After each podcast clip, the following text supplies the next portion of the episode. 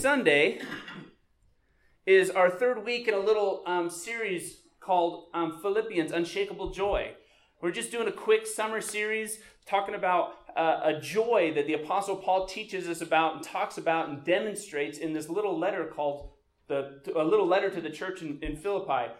And uh, before we jump into that, I wanted to show you a little story I read. Um, it's hard to tell what this is. Um, this is, as you can tell, I took a screenshot from my computer. You like the play part? I couldn't get the video to work. It's not like YouTube. They had it on like it's it's actually on the the U.S. Olympic website, so I couldn't I couldn't share the video. So I took a screenshot of the image. But this is actually a, a video that came across my newsfeed on Facebook this week with the Olympics going on, and this is a, a, a photo of uh, an, Olympic event in 2004 in Athens, and this is a guy by the name of, of Matt Emmons. Matt Emmons. And Matt Emmons is a, a, a target shooter in the Olympics, the 50 millimeter or 50 meter, and he's got they call it the three point shooting. Really weird. He's got like mirrors and glasses up on his face. And he was, he just got done winning his first gold medal, and he is right now at this spot, he's up for his second gold. So you have, uh, from what I can understand, you have either eight or nine rounds. And you can see a little clip of his target right there, so you can see what he's shooting at. And he is he is on his very last shot. He's already won one gold, and he's about to set a record by getting two golds in this field in one Olympics. Um, at the time, he was young, early 20s. And as he was getting ready to take this shot, he had scored out of 10 an average of 9.3 leading up to this. And he's on his last shot, and he's in the lead. So for him to secure his next gold medal, all he had to do was really just hit the target, which he's been he's been averaging a 9.3 out of 10. So he all he has to do is hit the target. That's it, and he gets a gold medal. Nobody's close enough to him. And I wish I could show you the video. Um, so what happens in the video is the person next to him takes his shot, and then he takes his shot. You can see the gunfire, and then it's silence. And then he looks over and he says, I already took it. I already took the shot. And they were telling him, they were signaling him and saying, Matt, you need to take your shot. And he said, I already took my shot. But they, they have this camera showing the target. And he actually pulls it out and he shows the shell. He says, No, I took my shot. And then the announcer comes over and he said, um, Unfortunately, um, number two, Matt, Matthew Emmons um, shot the number three target, and he was in the number two lane. He bullseyed. he got a bullseye on the wrong target. And, and because he lost the points, it knocked him down. I mean, don't be wrong, he finished in like 13th, but it's not first. And he would, he would have set a record and got two gold medals, but he shot the wrong target. And you can watch the video. Um, go, you can go to uh, type in his name on the um, Olympic website. But you can watch the video and and you can't see the target, but then they show a little blurb of the next target over, and it's got two holes in it. It's got his partner's holes and his. and so we've been going through Philippians, and and the way that this letter that Paul has written, the way it kind of goes is. Paul's been showing them what unspeakable, unshakable joy looks like. And, and to give you a little background of what's been happening is, you know, it's easy to think of somebody who's in a really great position in life to write a letter called Unshakable Joy. You know, like we talked about the first week, you know, him in front of his Maserati, kind of leaning, and he says, like, three steps to joy from Paul. You know, when life's going great, it's easy to say, I'm going to write to you about a joy that doesn't go away. But when Paul wrote this letter to the church in Philippi, what makes the theme of this letter stand out so big is Paul was suffering immensely when he wrote this letter. He was in prison, most likely in Rome. He was on his way to be tried. He would have been beheaded already up to this point, but he was a Roman citizen. They couldn't touch him. He had to go all the way to the top, and then he knew he's most likely never going to be free again, and most likely his impending death is coming.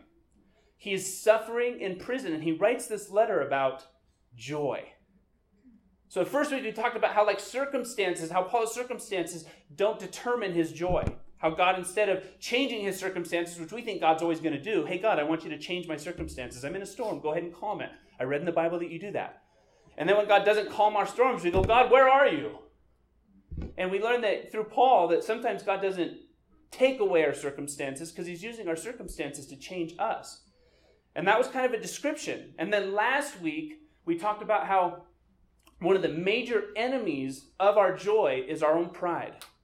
And Paul starts to use as an example the life of Christ to talk about how your relationships, the strength or the foundation of your relationships, can often tell and reveal the strength of your joy.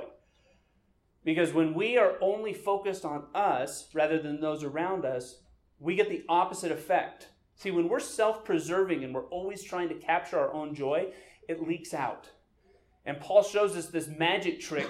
The way that God designed us is when we pour our lives into other people, we experience more joy than when we focused all on ourselves. And then this week, Paul changes the tone of his letter. And now he actually starts to warn the church. He doesn't, he does, he's not mad at them. He's just going to warn them about some stuff that's happening. But I got to back up a little bit and explain to you what's happening. See, in this one, Paul gets mad. And I don't, I don't, I mean mad. As much as Paul can get mad in a letter, he calls, he insults somebody he calls a, a religious leader a dog. Just so you know, in our culture, that's bad, and we love dogs.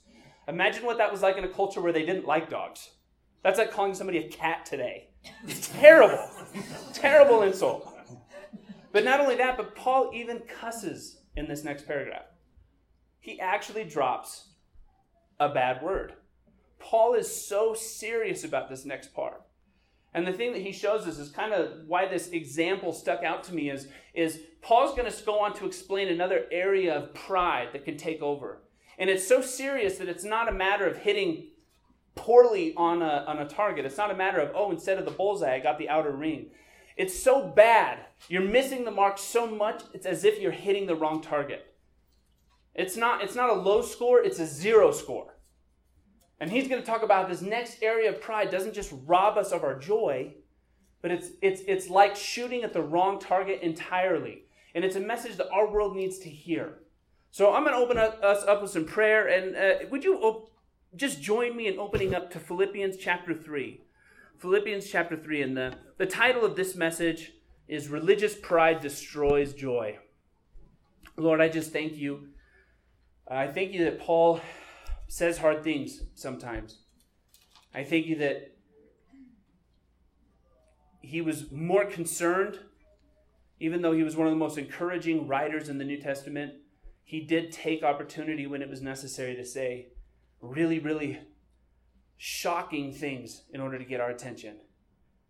And Lord, I pray we wouldn't fall into this lie that, that Paul is so adamantly trying to um, expose that we would um, embrace the truth that you're going to show us through this passage, the truth of what religious pride really does produce.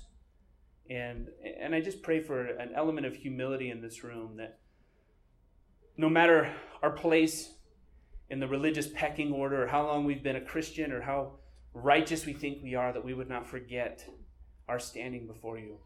Lord, we love you and we ask this in your name. Amen. So in uh, Philippians chapter 3, starting in verse 1, Paul says, Further, my brothers and sisters, rejoice in the Lord. It is no trouble for me to write the same things to you again, and is a safeguard for you. Watch out for those dogs, those evildoers, those mutilators of the flesh. Um, just so you know, reading it in English, it sounds like an insult. Reading it in Greek or your, your native tongue was definitely an insult. So I need to back up a little bit and explain where Paul's coming from in this letter. Because he talks about going, he talks about the people of the circumcision. And if you don't know what that is, that can catch your attention a little bit. If you don't know what a circumcision is, I'm not going to explain it. So Google, no, don't Google it. Don't no, stay out of Google. That's a, that's on the don't Google list. Um, so what's happening is when Paul wrote this letter, Paul was doing a missionary journey. And just before this, in Acts chapter 1, when, when, when Jesus, before Jesus ascended into heaven, he said that you're going, when the Holy Spirit comes, you're going to be my witnesses in Jerusalem, Judea, Samaria, and then to the ends of the earth.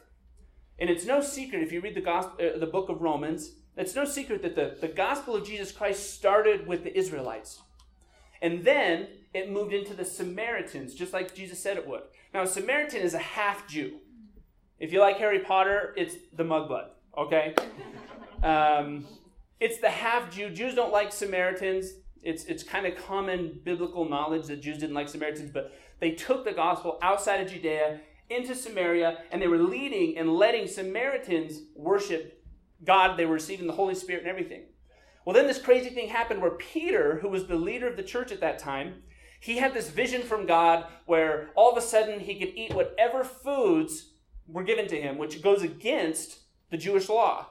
And then God goes on to explain to him that there's no longer any distinction between Jew and Greek, and anybody can experience the Holy Spirit. So Paul comes along. Paul becomes the messenger of Jesus' church, and he starts taking this truth of the gospel outside of Judea, outside of Samaria, into entire Gentile countries. Now, I don't Utah has a different definition for Gentile. Gentile means not Jewish. It doesn't mean wretched sinner. If you're from Utah, Gentile means wretched sinner. It doesn't. Biblically, Gentile just means not Jewish. How many of you are Jewish blood? Excellent, you're Gentile. You are not. I, you might be Samaritan, I don't know. Uh, how many of you observe the, the entire Torah? Excellent. We're Gentiles. We were able, we were welcomed into the promise of Jesus Christ without becoming Jewish. Well, then this thing happened. Sorry about the history lesson the religious Jews who are now believers in Jesus Christ, they're Jewish. They follow the law, they follow the Mosaic law, they, they observe the Torah, and they are following after Paul because Paul's going into these Gentile countries and he's saying, You don't have to become Jewish or follow the Torah to be a Christian. You can be a follower of Jesus without getting circumcised, without observing the Torah. You can just be a follower. And these people were going behind Paul after he left cities and they were coming in and going, Paul's new to this. What Paul told you was true to a point. Yes, you can worship Jesus. All you have to do is get circumcised and start following the Torah. Pretty much you have to become an Israelite. And you could do that biblically. I mean, it says any foreigner who wanted to become an Israelite, you got circumcised, you start observing the Torah. That's what you did. And they were coming behind Paul and saying, Yes, Jesus, yes, grace, yes, faith, but you need to get circumcised. Now, I don't know about you, like, I've done street evangelism before, and that's tough. And in street evangelism, you're like, free gift of grace. All you got to do is accept it. I'd, I'd have to like imagine the kind of evangelism it takes to be like Christianity. All you got to do is get circumcised. you know what I mean? Like that to me, like I thought evangelism was hard. That's a whole different level of evangelism where you've got the knife in one hand and you're like, after church, we're going to have an altar call. what? So they were following after Paul, and so a lot of Paul's letters, like Galatians, specifically is about this issue. Um, Colossians is specifically about people saying that you need Jesus plus something else. If you read the, the, the 15th chapter of Acts, and as it goes into the history of the early church, it actually, they brought this thing called the Jerusalem Council because they said, we need to come to an understanding of this because you think that you have to become a Jew. You think that you don't have to become a Jew, and this is a big deal to, to honor God, do I have to follow the Torah? That's not a little thing. It's not just 10 commandments, it's 600 commandments. And, and it's not a little issue. And so they came together, and what the final decision was, because of Peter's leadership, the vision, and plus they watched with their own eyes Gentiles receive the gift of the Holy Spirit, they decided there is no distinction between Jew and Gentile anymore. And that Gentiles can believe without becoming Jews. That's why we're here today on a Sunday, which isn't typically the Sabbath. Some of you had bacon this morning, which is totally against the Torah. So it, that's why, is because we did not have to become a Jew. Well, even though this was decided, people were following after Paul and probably the other churches, and they were going and telling people, everything you believe is right, but there's a couple things you need to add to your faith. And Paul was so adamant about this. One, the entire letter to the church of uh, uh, in Galatia, the Galatians, was entirely directed to this. You just need Jesus. But then in this letter, Paul goes all the way to the to the he goes so far on this side that he actually starts becoming angry, as angry as Paul can get. When Jesus got angry, he would repeat things. Verily, verily. He would just say things over and over again. Paul swears.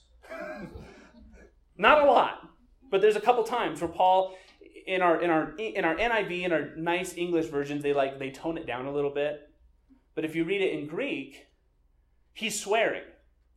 And in this one, uh, we'll get to it. So that's that's the backstory. That's why Paul is coming at and he's saying, uh, there's there's more that can get in the way of your joy. And in this one, you've had people coming to you, and and to a Jew, to a, to a Pharisee who refers to Gentiles as dogs. We know that from from Jesus' words in the New Testament. To be called a dog is probably one of the worst insults you can get. Paul is very, very serious about this. Not just as it pertains to our joy, but as it pertains to our life with Jesus. Paul is very, very serious about this. And the only thing I can think is it's not, we think that when it comes to our walk with Jesus, some people, because of their religiosity and their churchianity, they're going to get a bit closer to the bullseye when it comes to their life. Some people, their Christian faith, their arrow is more, ah, right there. It's closer to the bullseye than mine. I'm not as high up on the religious pecking order. I don't pray enough. I don't read the Bible enough. I don't go to church enough. I didn't go to Bible school long enough. And we think that some people are higher up, they're closer to the bullseye. And Paul attacks that notion so much and levels the playing field so much that he says if, if you were going to bring your own religious works into your relationship with Jesus, as, as in God's going to love you more because of this or this or this, it's so off base that it's not that you're hitting the side of the target. It's not even that you're missing the target. It's that you're aiming at a totally different target. You're aiming at a target that won't work. So um, I want you to read with me verses 3 through 6. Stick with Philippians 3. We're not going to leave there today, so just keep your finger right where you're at. For it is we who are the circumcision, that's Paul was Jewish who serve God by his Spirit, who boast in Christ Jesus, and who put no confidence in the flesh. Though I myself have reasons for such confidence. If anyone else thinks they have reason to put confidence in the flesh, I have more. Circumcised on the eighth day of the people of Israel, of the tribe of Benjamin, a Hebrew of Hebrews, in regard to the law, a Pharisee. As for zeal, a persecuting the church. As for righteousness based on the law, faultless or blameless. See, your first blank in there is self righteousness is not just missing the bullseye, it's aiming at the wrong target. I'm going to say that like 10 times today. And, and when I say self righteousness, sometimes we think of self righteousness only in the modern American, somebody who's puffed up. I, we need to re- rewind that back to the word, what it actually means. Righteousness is our rightness. I know, deep. Mm-hmm. Righteousness means our rightness with God. It's right standing versus wrong standing with God. We want to have a good standing with God, in case you didn't know that. I don't know anybody who's like, I just, I don't know. I want to be enemies with God today.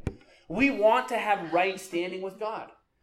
But self righteousness is when we are adding to our righteousness before God. And what's happening is these people who are Jews are saying, you guys need to do more in order to bring your place up before God. Now, I'll go quickly go through what this means because those words from Paul probably didn't mean a lot. He says if anybody has the right to have confidence before God or, or in the law, Paul says, I have more. He says, I'm a Hebrew of Hebrews, of the tribe of Benjamin, I, he says circumcised on the eighth day, which means he was born in the church, which means he was raised reading the Torah. He says, in regards to the law, he was a Pharisee. Pharisees are known for their memorization of the Torah. They are known for their knowledge of the Torah and God's Word. So when Paul says, if you want to boast on how much confidence you have, I have more. If you think you've memorized a lot of the Bible, I've memorized more. You think you're pretty high up there? If we want to go that direction, I'm higher. You think you're close to the bullseye? I'm in the bullseye. If you want to have confidence in the flesh, that's me. Then he says, As for zeal or passion for God, he said, I was so passionate for God that before I met Jesus, I was a persecutor of the church. Paul oversaw Stephen, one of the early disciples, he oversaw his, his murder. Not because Paul was a murderer, because he was so passionate about God that he was going to fight people who, did, who, who spoke against God.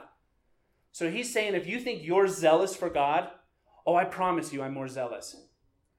There's a lot of people today that are zealous for God. Some people, their zealousness makes them suicide bombers. That's zeal. That's passion. I'm so passionate that I don't, I don't even care what it costs me. When Paul's saying, as far as knowledge, I was smarter than you, I know more than you. As far as zeal, did you kill people for God? I did. I was passionate. And then he says, as far as righteousness according to the law, I was blameless. Which means of the 613 laws that Paul had to obey, he says, good luck finding one that I didn't obey. You think that you have confidence in the flesh, I have more. See, the reason Paul brings this up is because we have often in our churchianity, we've shifted the target a little bit. There's this saying that all of you know, and if you love this saying and it's like on your wall in pretty writing, I'm really sorry. But uh, uh, I actually had somebody try and convince me that this was in the Bible. Um, if you don't stand for something, you'll fall for anything. No, don't get me wrong. Maybe to a third grader, that's like encouraging. Um, but but what Paul's saying here is is we don't want to stand for something. There's only one target. The goal in life isn't to find a target and be like, just be passionate about whatever target you find in life. Paul's saying there's one target, and that target's Jesus Christ. And if we try and bring our self righteousness into it, we're not hitting the side of the target, we're missing and we're shooting at the wrong target entirely. And, and, and don't get me wrong, you don't have to go home and like take that off the wall. Um, no judgment here. I just, I'm, in my mind, I remember hearing that and I go, there's so many bad things I could stand for. I stood for a lot of bad things throughout my life. I would rather fall than stand for a lot of those things ever again. We need to show people how to stand for the right thing, not fall for the wrong things. And this, this idea that some of us are more religiously higher than others. You know, a couple weeks ago, we talked about, uh, in our last series, we talked about having a heart to serve and how in our minds we have a pecking order. Even though we don't, we don't bring it up, we have a this person's worth more than this person. We don't brag about it. Most of us don't ever vocalize that list, but we have a list written on our hearts where we go, Pete's worth my time, but this person, I don't know if they're worth my time. This person's worth my compassion and my love. This person, I don't know. And usually it's that that list is based on some pretty ambiguous things. We kind of write it. But in church and in, in, in Christianity, we have the same kind of list. We have a pecking order. We've decided that some people are more righteous than others. Why are they righteous? Because they know a lot. Because they're passionate. Because they obey flawlessly. And that person must be closer to God. And their target, they might not be the, the perfect bullseye, but they're close. And this is the lie that was seeping into the Philippian church. And a lot of the churches that Paul was going to is, is some people well, if you want to get closer to God, there's Jesus, but then you got to know a lot. Then you got to be passionate. And then you have to obey all those things. And that's what sets you higher than other people. So that one day when you get to the gates of heaven, you've all heard the joke, Peter's guarding it or something like that. Peter's at the gate. They're going to open up the book. And that book, which the Bible says that either your name's in it or not, we've kind of turned that into your name's in it plus, you know, how much you know, how passionate you are. And you've added to that book. And what happened is because of people's own imposed self righteousness, they started seeing themselves as better or deserving of God's grace above somebody else. Now, what happens to our joy when we do this is one, you get a false confidence. Because when you obey, you're joyful. Why? Because it's about you. Because remember, Christianity is about you partnering with God, right? No. It's about what Jesus did. And that's what Paul's trying to tell them. And then when we feel bad, we feel bad and we feel guilty because, well, I messed up. And I'm supposed to feel bad because I messed up because my salvation is based upon me and my actions. Because I partnered with God. Jesus and I are shooting at the same target and adding up our scores. And Paul is so adamant that this is wrong that he's actually saying, no, you're, this is the wrong target. Folks, the whole point of what he's saying right here is he's saying, we do not partner with Jesus to earn our righteousness before God. There's, a, there's an old Utah saying, and I don't know where it came from. I don't know what faith it came from, but I, I've heard it a lot growing up is, is the road to heaven is like a rowboat, and you have an oar and Jesus has an oar. That is so backwards. Jesus has the oars, just so you know. And nobody's getting to heaven in a rowboat. I just throw that out there. It's so easy for us to fall into the religious pride that is so natural to us. And we wonder why our joy gets stripped from us. And it's because we we, tried to partner with God's work in our life. We tried to, we tried to partner. The, one thing uh, my brother Eric always says is uh, we do good works, but we don't do works for a right standing with God. We do good works because of Jesus from a right standing with God. So the fruit of a, of a person who's following after Jesus is still there, but it's not plastic fruit that we've taped to our branches in the hopes that God will see it one day. It's the fruit that comes from following Jesus. I got to move forward. Uh, read with me verse 7 through 11. But whatever were gains to me, I now consider loss for the sake of Christ. What is more, I consider everything a loss because of the surpassing worth of knowing Christ Jesus my Lord, for whose sake I have lost all things. We're going to pause right there. In your notes, the next blank is self righteousness is a fool's gold. Self righteousness is a fool's gold. See, last week we talked about how one of the tricks of the devil is, is he loves to cause division in our relationships because when we get divided, we're easy to pick off. And that's why Jesus is so adamant about our relationships with one another and with the churches because we're not strong enough on our own. But one of the other ways that the devil um, picks us off and steals away our joy is he gets us to, to value the wrong things in life. Something really, really shiny, something that appears to be very valuable. But then one day, we, we turn it over and we scratch off the paint and we realize that we bought a rock and we gave away everything for it. Um, Mark chapter 8, Jesus says, What good is it for someone to gain the whole world yet forfeit their soul. See, all these things that Paul had that could have potentially been gained to him, the stuff that gave him a religious value, he says that in comparison to knowing Christ, these things don't have any value at all. Comparing to know Christ, now this is where Paul gets a little dirty. This is where potty mouth Paul comes out. I'm going to read out of the NIV. I consider them garbage that I may gain Christ and be found in him, not having a righteousness of my own that comes from the law, but that which is through faith in Christ. The righteousness that comes from God on the basis of faith. I want to know Christ, yes, to know the power of his resurrection and participation in his sufferings, because becoming like him in his death, and so somehow attaining to the resurrection from the dead. See, uh, it depends what translation you have. If you have the ES, ESV version of the Bible, I think it uses the word rubbish. I count all these things, all these things that were gained to Paul. The ESV calls it rubbish, which I, I have a hard time even saying that word without picturing Sean Connery. Rubbish. But rubbish. This one says garbage. The actual word is the word for fecal matter. Um, the Greek word is a word called scubalon or skybalon. And um, from, from archeolog- archaeological digs, they've found this word in like ancient graffiti as well as some ancient poetry. Um, there's a little, is there an emoticon right there? This is, this is happy poo. or chocolate ice cream, whichever one you want to go for, but you're wrong if you think it's chocolate ice cream. Um, see, if you read like a modern translation, they will say that word for garbage is actually the word for like dung. It's like the word for dung, but it's not. It's not that. It's not happy poo. Um, let me let me. Here, I'll tell you what. If we use the word scubalon today, you would hear it in phrases like this. Um, on the back of a car, you'd see a sticker that said "Scubalon happens."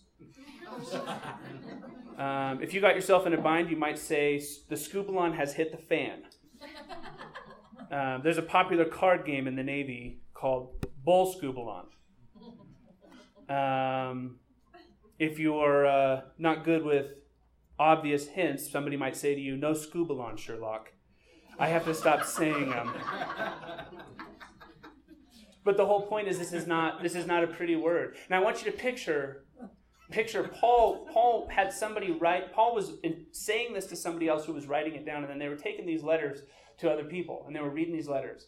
And this messenger had to stand up like I am with you right now and they had to read through Paul's words and then cuss.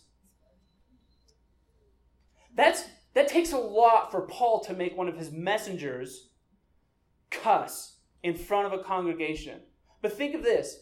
Paul Paul's the one who also penned the words, careful what you say, only say things that is edifying to other people. Paul, that same guy, is having his messengers read this letter, and in the letter is a cuss word. How serious does Paul about this issue? See, it would be different if they were reading the letter and he said, I consider all of these things to be trash. And they would just move on. People who weren't paying attention are still going to be like focused on their hands. But he doesn't. He was getting everybody's attention. I guarantee you, any room where they were reading this letter, they heard that word and they went, Wait, back up? What? Did he just. Paul's serious about this. So much that he doesn't he doesn't compare it to dirt he doesn't compare the things that we believe add value to our life outside of Jesus Christ to stones or rocks. He compared it to the lowest possible thing on the planet, which is excrement. And not just happy poo. He compared it to a cuss word. And he said, All those things that were gained to me, you know what I consider them? Bleep. Paul's serious about this. Paul's serious that when we miss the target, we're shooting at the wrong thing. And one day we're going to try and present before God in our minds and our hearts the, the, the churchianity. One day we're going to say, God, you must be so proud of me. Here is all I brought to you. And what Paul's saying is what we're bringing to God. Bleep. And we're setting it down and we're like, You proud of me? That's what we're doing when we do this. And Paul's saying, Don't forget the target. I'm going to go quickly through. Everything else in life is dung comparison to knowing Jesus. Everything else in life is dung in comparison to knowing Jesus. Matthew 6:33, uh, one of my favorite verses, and I know it's Ben's favorite verse sitting right there. Seek first the kingdom of God and his righteousness, and all these other things shall be added to you. See, Paul's speaking to the heart of a people. He knows what their heart is after. When we talk about a joy that doesn't go away, we're talking about the, the, the joy that we were designed by God to experience in Him. A satisfaction and fulfillment that we can't find anywhere else in this world. And that, that same trickle lie that's going to split our relationships, that same pride is going to sneak into our own religion and try and tell us that we're something that we're not. And it's going to ultimately steal away that unshakable joy that God has given us the opportunity to experience a joy that isn't bent on circumstances, a joy that isn't bent on people's what they do to us, a joy that does not go away, the joy that we were designed to experience, the joy that I picture Adam experienced in the garden when he walked with God. He lacked nothing. And you know, that same lacking nothing is an invitation that we've been given to by God, but we keep being deceived into making something else that joy. And Paul's saying if your self righteousness is the source of your joy, good luck with that what you're doing is you're collecting dung one day that you're going to say, Hey, God, are you proud of me? And he says, Get rid of that and take the words of Paul. Paul's heart right here is so great. He says, Everything else in life is dung in comparison to knowing Jesus. Not just knowing about him, not just being really passionate about what you do know, because just so you know, you can be really passionate about something that's a lie.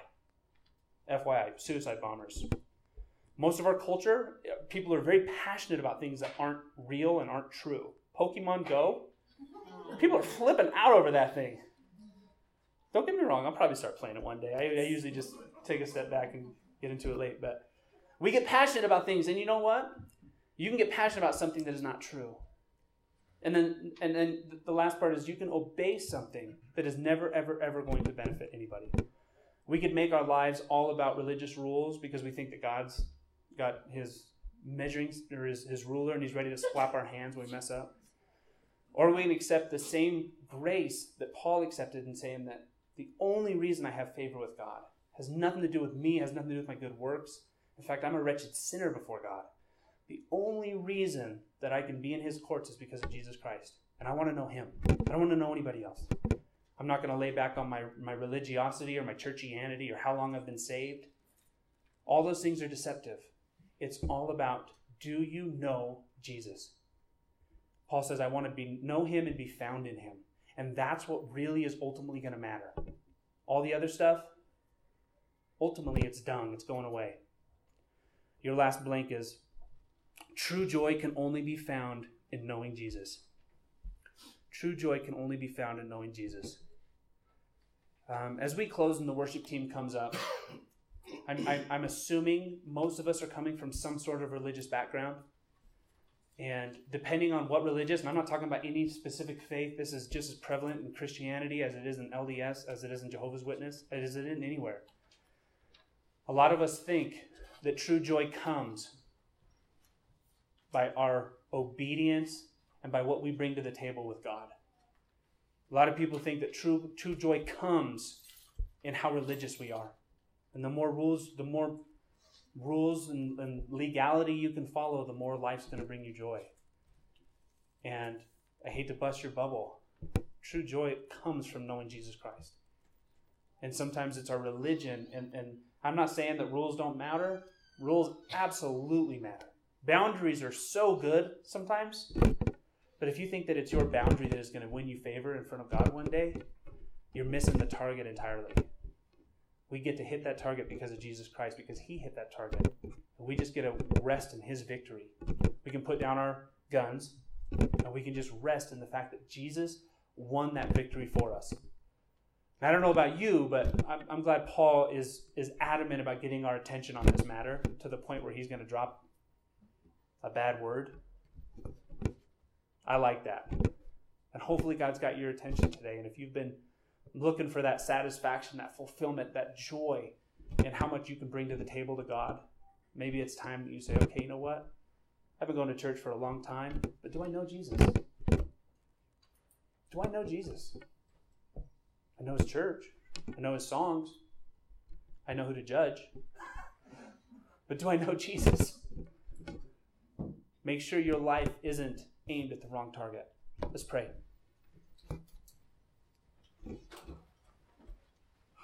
Lord, I thank you that you didn't use polite, safe, comfortable words to get your point across. I thank you that your messenger, Paul, one of the most edifying, uplifting, encouraging people who ever lived, knows when the time is right to get people's attention. And Lord, I pray you have our attention today. I pray that we wouldn't be seeking after a joy uh, that's based on what, what we can do and what we can bring to the table. Lord, I pray that we're our joy is based on knowing you and being known and being found in you. I thank you that no matter what our past is, no matter what our addictions are, no matter what brokenness we're struggling with, we've all been given an invitation starting right now to know you and to trust you and stop trusting ourselves, stop trusting our own strength, stop trusting in the, the strength of our organization or the strength of our family, but start trusting you. Lord, I pray that we would all reevaluate what target we're aimed at. Lord, we love you and we just thank you and we ask this in your name. Amen. Let's stand together as we continue to worship.